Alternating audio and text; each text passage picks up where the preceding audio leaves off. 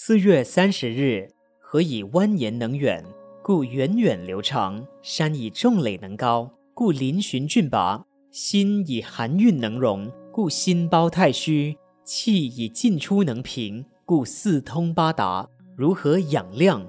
一、平时凡是小事，不要太和人计较，要经常原谅别人的过失；但是大事也不要糊涂，要有是非观念。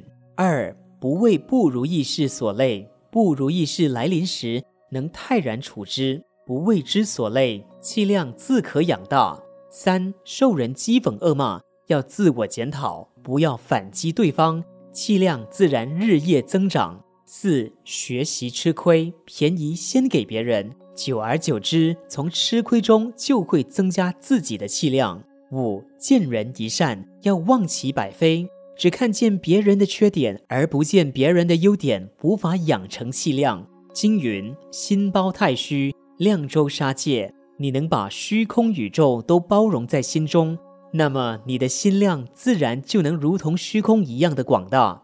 有一打游云诗：“占便宜处失便宜，吃得亏时天自知。但把此心存正直，不愁一世被人欺。”有量的人必定是不会吃亏的啊！文思修能把虚空宇宙都包容在心中，那么心量自然就能如同虚空一样的广大。每日同一时段与您相约有声书香。